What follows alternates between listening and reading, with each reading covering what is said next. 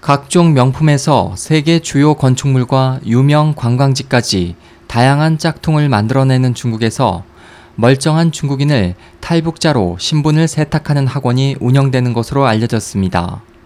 2일 중국의 한 대북 소식통에 따르면 중국인이 탈북자로 위장하기 위해 이 같은 학원을 이용하는 것은 유럽 국가들이 탈북자에게 제공하는 난민 거주권과 보조금 혜택을 받기 위해서입니다. 소식통은 한국 교민 거주자가 많은 베이징 왕징 지역에 중국 국적자를 탈북자로 바꿔주는 학원 두 곳이 있다며 한국어가 가능한 조선족이나 한족 중 유럽에서 탈북자 난민 신분을 얻기 원하는 이들에게 북한에 대한 지식과 탈북 스토리 등을 제공해 해당 심사를 통과할 수 있도록 하고 있다고 말했습니다. 현재 이러한 방법을 통해 가짜 탈북자로 유럽 정착에 성공한 일부 중국인들이 매달 수백 유로 보조금과 의료보험 등의 혜택을 받고 있습니다.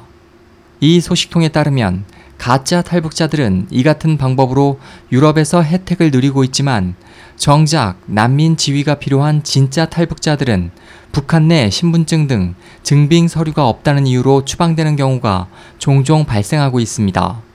소식통은 가짜 탈북자 감별을 위해 갈수록 유럽 각국의 난민 심사가 매우 엄격해지고 있다고 말했습니다. 유엔 난민기구가 발표한 2015년 전 세계의 탈북자 난민 규모는 13개국 1,100여 명이며 그중 난민 심사 결과를 기다리는 탈북자 230여 명도 포함되어 있습니다. 자료에 따르면 탈북자를 가장 많이 받은 국가는 영국이며 2위는 프랑스, 그리고 캐나다와 독일, 벨기에, 네덜란드 등이 각각 그 뒤를 이었습니다. SOH 희망지성 국제방송 홍승일이었습니다.